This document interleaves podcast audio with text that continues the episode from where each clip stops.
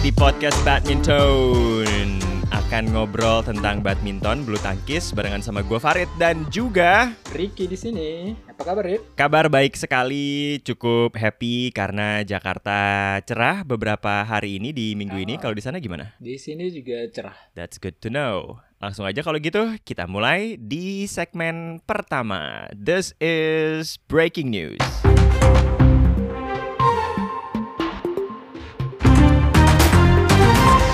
Breaking news yang pertama adalah kita nih ya kalau udah masuk ke minggu-minggu ini nih awal Maret berarti kita akan menghadapi lagi nih minggu-minggu turnamen ya dimulai dengan Swiss Open dan juga nantinya akan ada All England ya. Nah, dari Swiss Open ada update apa Ki? Um, dari Swiss Open itu rata-rata sih uh, semua pemain dunia yang top rankings itu rata-rata tidak ikutan ya. Mhm. Karena awalnya mereka pengen schedule-nya itu adalah join antara German Open dan All England. Jadi udah keburu menarik diri nih. Mhm. Jadi sepertinya di, di Swiss Open itu hanya pemain lapis ya lapis-lapis kedua gitu deh.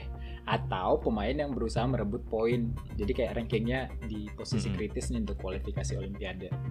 Um, specifically untuk Swiss Open sih nggak ada, tapi untuk yang All England, um, akhirnya beberapa negara besar yaitu China, Korea Selatan itu memutuskan tidak ikutan di All England 2021 Hmm. ini. Chinese Taipei juga karena minggu lalu lu udah sempat singgung kan, Tai Su Ying Mhm. dan Chou Tianchen, uh, lalu ganda putranya yang Li Yang dan Wang Qilin juga nggak ikutan. Nah, selidik punya selidik, alasan utamanya mereka itu ada dua. Satu karena kondisi COVID di di UK yang saat ini lagi tinggi-tingginya. Hmm. Dan yang kedua, bahwa All England tidak termasuk untuk poin kualifikasi Olimpiade. Jadi setelah dipertimbangkan oleh mereka, kayaknya not worth it gitu untuk pergi ke All England. Sehingga All England tahun ini akan tidak diikuti oleh China, Korea Selatan, most of Chinese Taipei, if- not all, um, lalu beberapa pemain Thailand seperti pemain ganda campurannya dan ganda putrinya. Hmm, Jadi menurut lo apakah kesempatan Indonesia akan lebih terbuka untuk membawa banyak gelar di All England tahun 2021? Harusnya ya, kalau nggak ada gelar, gue nggak ngerti lagi mesti ngomong apa, Rit. Udah nggak ada Cina, bro. Nggak ada Korea Selatan, bro.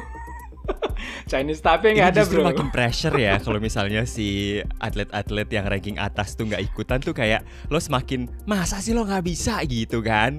Ya nggak sih?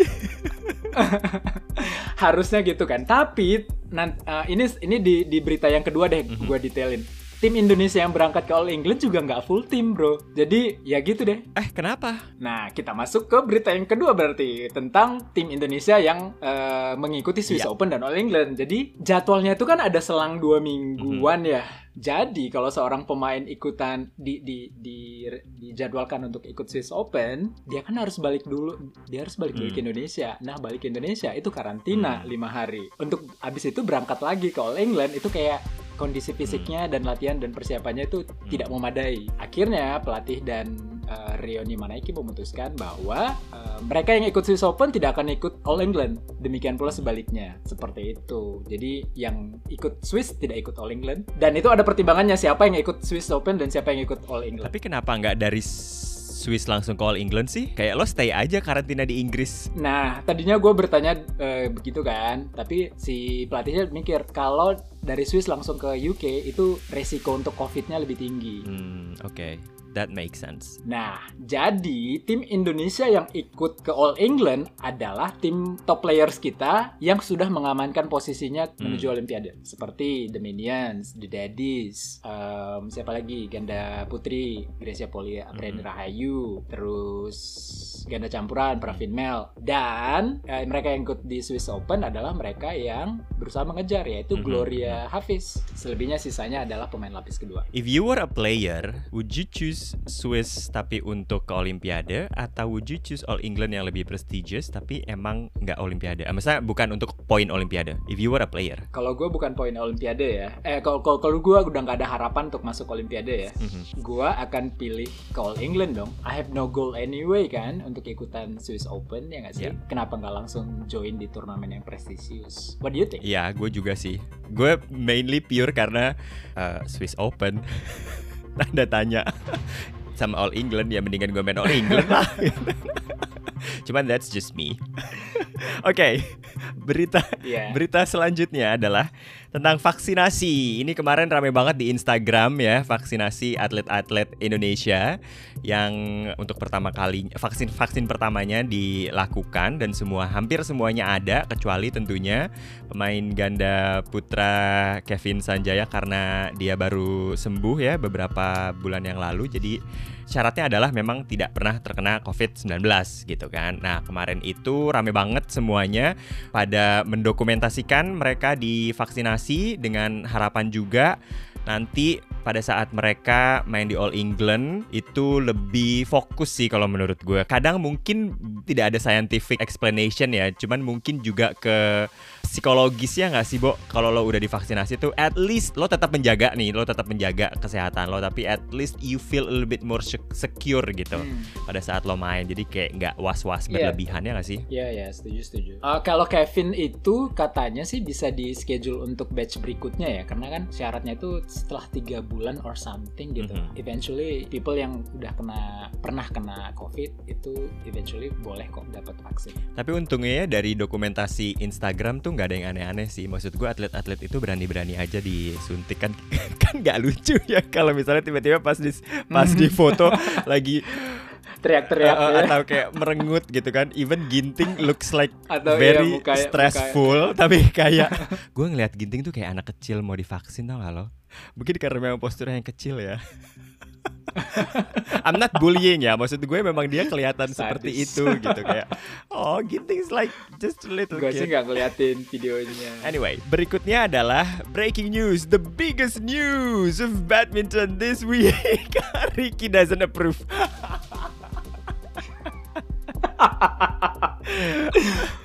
Oke, okay, uh, prestisius award apa? Tapi ini rame banget Ricky dibahas oleh komunitas bulu tangkis, akun bulu tangkis, berita bulu tangkis gitu. Jadi eh, salah satu atlet bulu tangkis Jepang ya, karena kita merasa bagian dari komunitas bulu tangkis dunia. Jadi kita sangat senang sekali walaupun bukan pemain Indonesia. Uh, yaitu Kento Momota menjadi nominasi untuk Lau, ini gue bacanya aja sebenarnya gak ngerti gimana.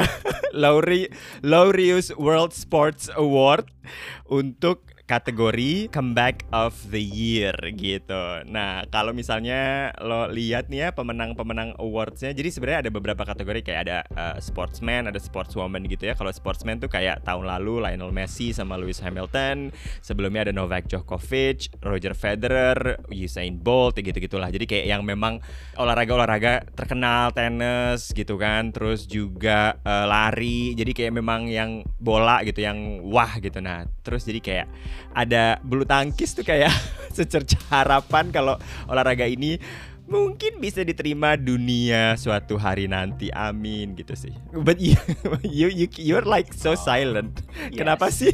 Lo kayaknya biasa no, aja harusnya uh, gitu satu karena gue sama sekali belum pernah mohon maaf ya so gue belum pernah dengar nama award ini sebelum sebelumnya jadi ya gue nggak tahu seberapa prestisius ini tapi kalau lu bilang itu prestisius oke okay, I'll take your word for that. Ya sudah. Terima aja. Eh, semoga Kento menang. Eh, tunggu, tunggu, tunggu, tunggu. Tapi eh lu lu punya daftar nominasi yang lainnya nggak untuk kategori itu? Supaya kita tahu nih Kento punya peluang menang nggak gitu. Pertanyaan kedua, apakah ini main sistem voting dari orang-orang atau kayak Oscar ada dewan juri? Ada dewan jurinya kayaknya sih. Oh, okay. Jadi semakin sulit ya. Oke, okay, 2021 ya nominasinya adalah uh, Daniel Bart dari baseball USA, of course. Alex Morgan dari football USA lagi. Snowboarding Max Parrott dari Kanada. Michaela Schifrin dari skiing USA, Alex Smith dari American Football USA. Jadi memang Kento satu-satunya yang bukan Amerika Utara. uh, ya mudah-mudahan ya bisa menang. ya udahlah ya masuk nominasi aja udah happy. ya.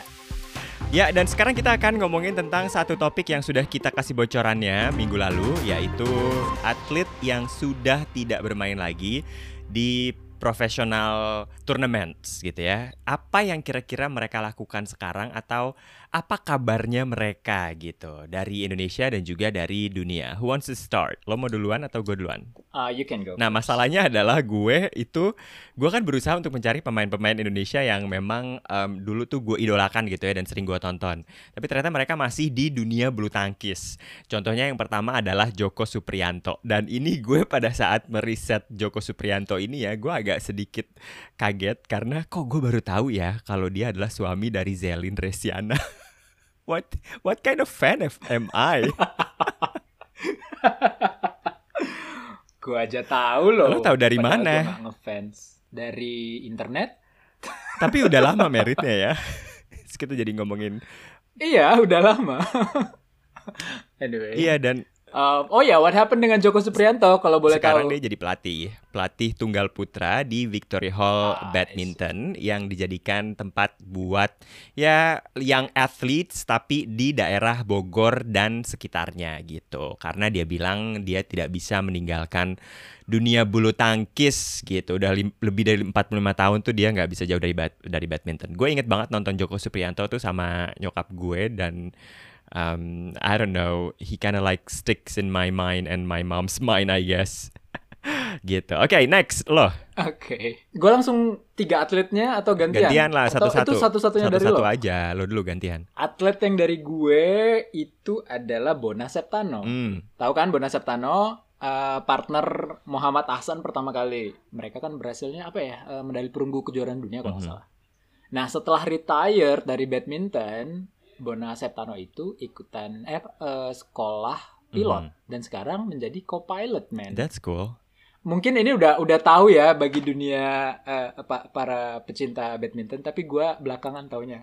Terus gua beberapa hari yang lalu tuh langsung I was so excited. I sent you screenshot of the news of the article that I read tentang si Bona Sertano yang jadi co-pilot di Sriwijaya Air saat itu ya itu kayak beberapa tahun yang lalu artikelnya sebenarnya. Jadi itu satu yang mengejutkan buat gue. Waktu gue tahu, gue tahu informasinya dari mana? Dari Twitter atau dari Instagram? Gue lupa juga deh. Itu juga gue kayak yang wow, it was like few years ago juga. Gue gue baru tahunya sih kayak dia jadi pak. Maksud gue gini, kenapa kita kaget? Karena em, karirnya yang dipilih tuh totally different gitu kan dari lo pemain bulu tangkis terus jadi Totally pilot different. gitu. Ya kan kalau misalnya lo masih Iya, betul. punya arena lah atau lo mungkin jadi coach lah itu kan satu hal yang biasa gitu atau bahkan lo di dunia kesehatan mungkin kita masih Iya. kayak yang Atau- oke gitu ya. Tapi tiba-tiba jadi pilot Hmm, itu iya. keren sih. Oke, berikutnya gue. Gue ini baru ini ini gue harus mengakui ya, gue kayaknya telat banget deh fan fanboying this person. Uh, gue baru gara-gara punya podcast ini terus jadi kayak mulai search search pemain zaman dulu kan Tony Gunawan man. I'm such a huge fan now Hmm. dulu tuh kayak ngelihatnya ya udah dia mantannya Chandra Wijaya gitu kan mantan juara dunia gitu kan kayak biasa aja gitu tapi kemudian pada saat gue cari tahu lagi tentang Tony Gunawan gue tadi tuh baru baca artikel tentang dia terus gue mewek Kenapa? Oke, kan 2001 dia dia eh, cabut dari eh 2001 2002 ya dia cabut dari Indonesia kan. Gara-gara waktu itu dia eh, bilang kayak Mhm. ya udah gitu di badminton dia udah jadi juara olimpiade, dia udah jadi juara dunia, apalagi yang mau dia cari gitu kan. Terus akhirnya dia cabutkan ke Amerika. Dan begitu dia cabut ke Amerika, itu sebenarnya dia mau sekolah ternyata. Dan sekolahnya gue juga sangat amazed sih. Sekolahnya adalah computer science. Dan dia udah enroll, dia udah daftar. Hmm. Tapi memang menurut dia like badminton is in his blood. Jadi begitu ada pertandingan lagi tuh kayak dia kayak dia masih ngelihat kayak partnernya Chan, apa Chandra tuh masih main, masih juara gitu kan. Dia tuh kayak terpanggil gitu. Akhirnya dia main lagi, dia dia partneran partneran lagi sama orang Amerika, Howard. Howard. Eh, iya, Viet- eh, imigran Vietnam ya. Iya, Vietnamese Yes. American. Howard Bach terus kemudian dia jadi juara dunia terus gue kayak yang Juara padahal dunia. dia cuman di seat 13 terus dia bilang tuh kayak targetnya ha- hanyalah quarter final terus begitu dia lolos quarter final dia bilang oke one more game one more game and that's it gitu kan. Udah terus dia menang semifinal terus dia tuh kayak yang pas masuk final hah? Gue masuk final nih? gitu kan. And then ya udah ya udah gitu kan udah gak ada target juga gitu. Kalau jadi juara alhamdulillah, kalau enggak juga nggak apa-apa gitu kan. Terus dia jadi juara, terus dia kayak kayak ya gitulah. Jadi akhirnya jadi kayak semakin terpicu. Nah sayangnya memang akhirnya dia men meninggal mungkin nggak sayangnya ya karena menurut dia dia tidak pernah menyesali keputusannya dia. Um, dia akhirnya drop out dari si college jadi computer science itu nggak selesai dia nggak dapet degree. Tapi kemudian akhirnya dia punya klub sendiri di Amerika sana. Dan sekarang tuh udah ada 100 atletnya kalau nggak salah dengan tujuh coach termasuk salah satunya dia nah dari wawancara itu ternyata si wartawannya ini tuh mencari tahu tentang si Tony Gunawan ke orang-orang yang ada di sekitarnya gitu loh. Jadi bukan cuma wawancara Tony Gunawan tapi kayak muridnya, atletnya dulu gitu dan bahkan katanya pada saat Tony Gunawan menang kejuaraan dunia itu tuh Christian Hadinata tuh sampai loncat ke dia dan kayak meluk dia gitu karena bagi Tony Gunawan Christian Hadinata was like a father figure for him gitu loh. Jadi kayak despite gue udah nggak bela Indonesia lagi, tapi uh, orang Indonesia tuh sebenarnya masih welcome sama dia gitu, masih kayak like supporting him. Nah hmm. dari wawan si wartawan itu tuh wawancara orang-orang yang ada di sekitarnya dia dan ada satu kata atau satu karakter yang tidak pernah lepas, yang yang selalu ada, yang selalu dibilang sama orang-orang yang ada di sekitarnya dia adalah kalau dia tuh orang yang sangat humble. Dia tuh mau main sama siapa aja kalau kalau misalnya ada court terus kurang pemain padahal kayak cuman main yang main tuh usia 60, 50 tahun gitu yang mainnya udah santai, dia tuh akan willing untuk volunteer. Yuk, gue nambelin lo buat jadi double gitu. Terus gue kayak, oh, he's just so nice. Anyway, ya yeah, you know lah ya, gue kan orangnya gampang terharu. Aku sensitif. Iya, iya, iya. Oke, lanjut. Oke, okay, next from my list itu adalah Back in the Old Days. Ini kita ngomongin tahun late 70s, early 80s. Atlet ini adalah ratu uh, badminton, mm. women singles, mm. yaitu Lene Koppen mm. dari Denmark. Oke. Okay. Um, Lene Koppen ini bagi yang belum tahu, dia juara dunia uh, di tahun 1977, yaitu ketika pertama kali kejuaraan dunia diselenggarakan. Mm. Dia juga juara All England dua kali, 79 dan 80.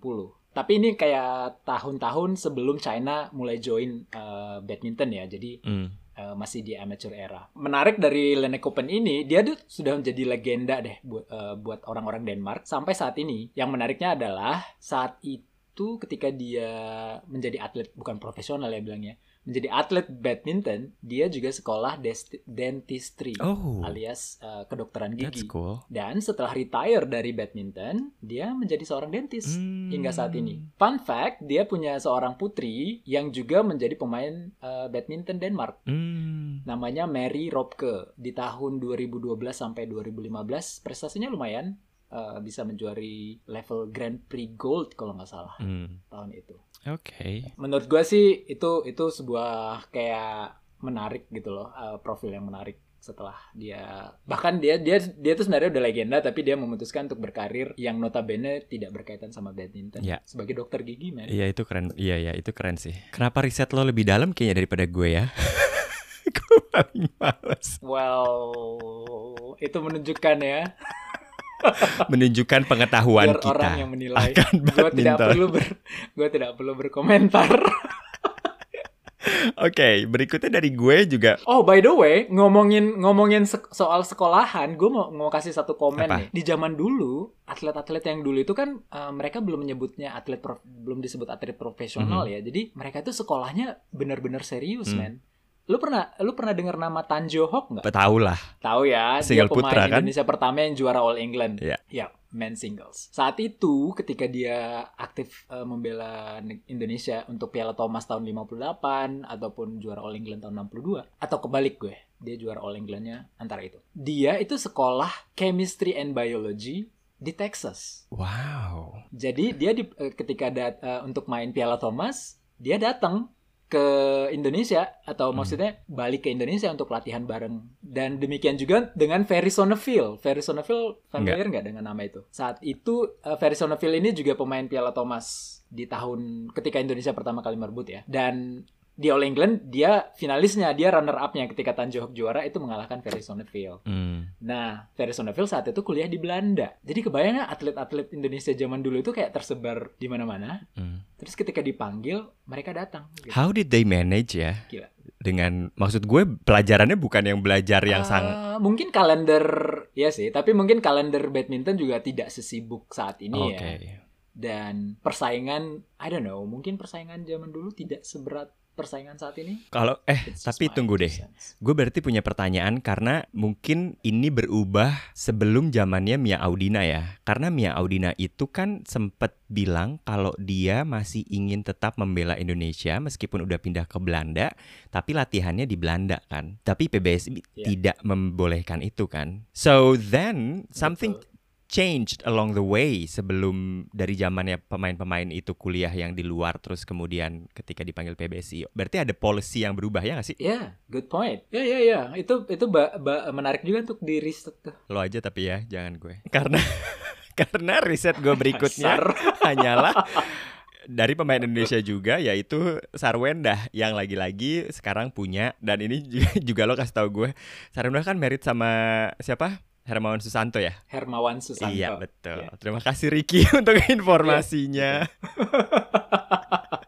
Dan mereka berdua tuh akhirnya membangun klub badminton berdua. It, it's like oh my god it's so cute isn't it? Kayak eh kita pernah ketemu Sarwenda kan ya? Was, was it Sarwenda yang kita ketemu di Indonesian di Istora yang di sebelah gue terus lo bilang eh itu kan Sarwenda. Iya gak sih? Pas lagi nonton Eh, ganda putri Iya kayaknya, ya. Hmm. iya dia duduk di sebelah gue terus Gua lupa-lupa inget momennya kayak gimana tapi ya gua inget kita pernah eh, deket sama Sarwenda gitu posisi dunia. Ini gara-gara gue riset ini, jadi kan kemarin pada saat si film Susi Susanti kan ada sosok Sarwenda kan. Nah, yang mainin tuh adalah si Kelly Tandiono, si model ini dan aktris ini. Terus si Kelly ini pernah nanya, pernah ngobrol sama eh, Sarwenda ini terus bilang, eh, Mbak Sarwenda ini dulu sahabatan banget kan sama Cisusi gitu kan. Terus si Sarwendanya bilang gini, oh bukan, Salah, aku nggak sahabatan sama Susi Susanti. Aku adalah teman seperjuangan. Hmm, I was like, okay. Uh. Tampaknya ada kompetisi antara mereka berdua ya. Hmm. Apakah demikian juga yang terjadi di Platnas Cipayung saat ini? di pa- para atlet-atlet. Tapi enggak sih, kayaknya kalau Jojo sama What do you think? Kalau- karena karena kayak kayak seangkatan banget tuh kayak Jojo, Ginting, sama siapa sih yang kata Ihsan ya, kayak Mhm, yang benar-benar Mhm. seangkatan waktu itu. mhm. Ya, menurut lu gimana? Mereka pure best friends gak sih di luar lapangan? Kalau Jojo sama Ginting, I don't see them rivalry ya. Mungkin nggak best friend banget, cuman mungkin juga nggak yang akhirnya ada kompetisi antara mereka berdua. Of course lah, kalau ngomongin kompetisi, yang satu pasti pengen jadi yang lebih baik Ya dari yang lain gitu kan. ada Heeh. pasti. Ya, Heeh, tapi kayaknya masalahnya menurut gue mereka tuh bukan alpha male. Lo tau gak sih? Kayak karakter alpha male yang kayak Hmm, iya, iya, iya, Lindan iya, iya. atau em, bahkan Ardi BW menurut gue tuh alpha male kan atau Kevin gitu kan What? atau Markus gitu. Karena karena they they have that strong karakter gitu. Bukan berarti kemudian mereka weak gitu nggak juga. Cuma maksud gue nggak yang sangat ya you, you know what I mean lah. Ya, ya, ya, ya. I get it. Oke, eh, sekarang giliran siapa? Giliran lo Gue ya? terakhir. Oke, atlet ketiga dan terakhir dari gue. Sebenarnya ada beberapa riset, tapi ini menurut gue yang sangat menarik. Ye Xiao, uh, pronunciasinya gimana sih? Ye Chao Ying apa Ye Zhao Ye Ying? ye ye. eh, nah ye-nya itu gue nggak tahu. Ye Chao Xing gitu nggak tahu lah. Uh, but anyway, untuk oh, uh, anak-anak generasi 90 Ya. 90-an pasti tahu siapa Ye Chao Ying ini. Dia itu adalah kom- main kompetitornya Susi Susanti di ajang Piala Uber, All England, kejuaraan dunia, and so on and so on. She's a legend. Mhm. uh, one of the legends gitu. Nah, dia retire setelah Olimpiade 2000 di Sydney. Karena waktu itu dia dapat medali perunggu gitu. Medali perunggu itself itu adalah sebuah kontroversi karena ternyata pertandingan semifinal antara dia melawan Goji Go Gong Chichao yang men- kemudian menjadi uh, peraih medali emas itu ternyata diatur oleh pelatih mereka Li Yongbo Hmm. bahwa Ye Chao yang harus mengalah. Dan ini diakui sendiri ya oleh Li Yongbo-nya. Karena menurut uh, Li Yongbo, Gong Chichao itu punya peluang lebih besar untuk mengalahkan Camilla Martin di final gitu. Nah, akhirnya Ye Chao Yang mengundurkan diri dari badminton dan dia beralih menjadi pemain golf. wow. Golf di tahun 2002. How did that happen? Well, menurut dia sih sempat ditanya kan. Menurut dia, dia bilang gini, saya harus mencari sesuatu setelah bulu tangkis selesai gitu. Nah, golf suddenly apa ya? Dia bilang tuh uh, something that hooked up with me Hmm. gitu. Satu yang nempel buat dia. Jadi dia langsung jatuh cinta sama uh, olahraga golf gitu. Dan dia menekannya cukup serius saat itu. Kayak ikut kualifikasi China Open Hmm. kayak salah satu turnamen PGA tournya yang ya China Open tuh salah satu yang prestisius lah. Nah habis itu, nah eh, lama nggak kedengeran, gua nggak gua nggak ada beritanya lagi, gue coba searching searching, nggak banyak berita tentang Ye Xiaoying. Sampai akhirnya dia menikah tahun 2019 sama atlet sepak bola paling legend lah gitu dari China Hmm. namanya Hao Hai Hao Haidong. Ini agak agak keluar dari topik utama kita eh, tentang apa yang terjadi dengan atlet eh, badminton Mhm. ya atau kesibukannya. Yang menarik dari profil Ye Xiaoying saat ini adalah di tahun lalu sekitar bulan Mei atau bulan Mhm. Juni, dia dan suaminya itu kan dikabarkan tinggal di negara Spanyol ya. Lalu mereka melakukan kayak streaming video online gitu, mendenounce Partai Komunis China. Hmm, oke. Wow. Jadi mereka memutuskan bahwa eh, mereka tidak mau lagi sebagai bagian atau pengikut dari mereka tidak mengakui pemerintahan China itu sebagai pemerintahan yang tepat buat mereka gitulah ya. Nah, impactnya adalah nama mereka berdua yang penuh dengan prestasi itu dihapus dari buku-buku olahraga, men. Oh my Di god. China. Tapi mereka pindah keluarga negaraan. I'm not so sure about that. I need to find out more Hmm. tentang status kewarganegaraan mereka. Tapi yang pasti mereka reside di Spanyol. Hmm. Dan impact dari statement mereka itu, mereka di kayak di cancel culture nggak sih ini? Hmm, hmm, Ya nggak sih? Oleh pemerintah China. Dan status eh, profil atau account Weibo mereka itu dihapus, Hmm. di deactivate. Weibo itu kayak apa ya? Kayak Facebook ya? Iya, tapi memang untuk di atau China. semacam WhatsApp. Iya, khusus di China. That is something serious. That is indeed. That's what happened dengan dia. Iya. Hmm. Ada nggak ya pemain Indonesia yang segitunya? That got me curious. Karena menurut gue Indonesia sama China ini punya ada kesamaan dalam hal a little bit of like treating the former athletes ya nggak sih? Banyak akhirnya Hmm. pemain-pemain yang dalam tanda kutip tuh sakit hati sama perlakuan eh, negaranya gitu kan? Ya nggak sih? Or this is getting too political. Yeah, yeah. Yeah, it's it's getting too political for us to talk about it. Tapi soal Ye Xiaoying sama Li Yongbo ini perseturuan antara mereka berdua itu tuh udah Hmm. udah terdengar lama Oke. sih.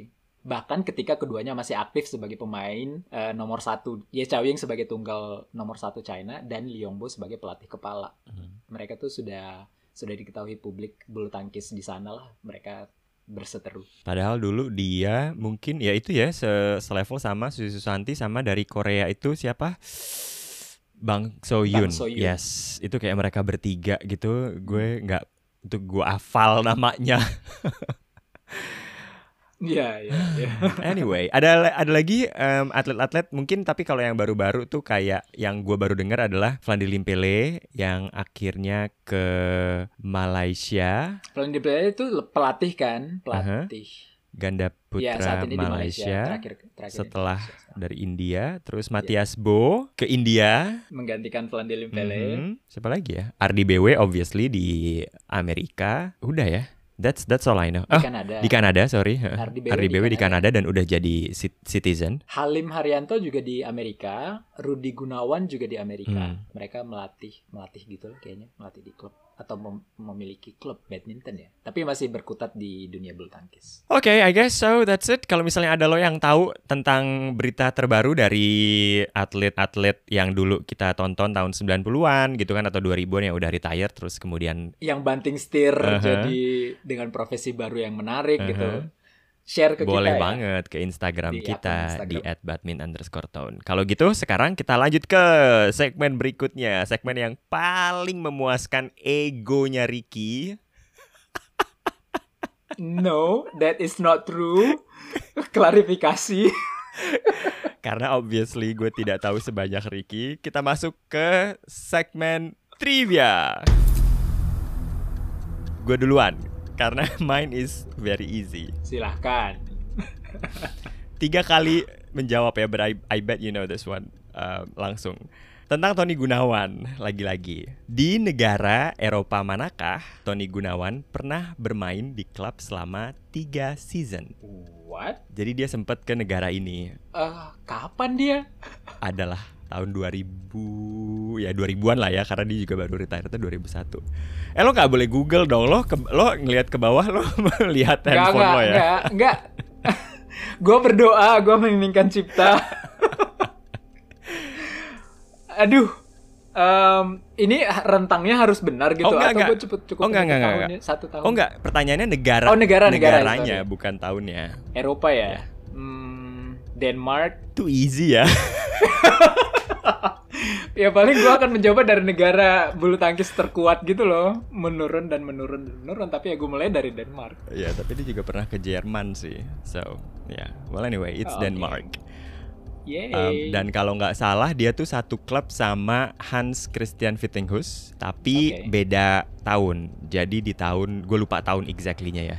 Di tahun si uh, Tony itu cabut, si Hans tuh masuk. Jadi nggak ketemu. Oke, your question. my question tentang former athletes I'm ready with my handphone to Google. eh no jangan melihat handphone tahu dong Sidek bersaudara dari Malaysia Rashid Sidek tahu. Eh, yang lainnya gue nggak tahu. I heard oke of them. sebutkan empat Sidek bersaudara tersebut The hell? I don't know. Gue cuma tahu Rashid doang. oke Rashid Because he's betul like the satu most controversial one.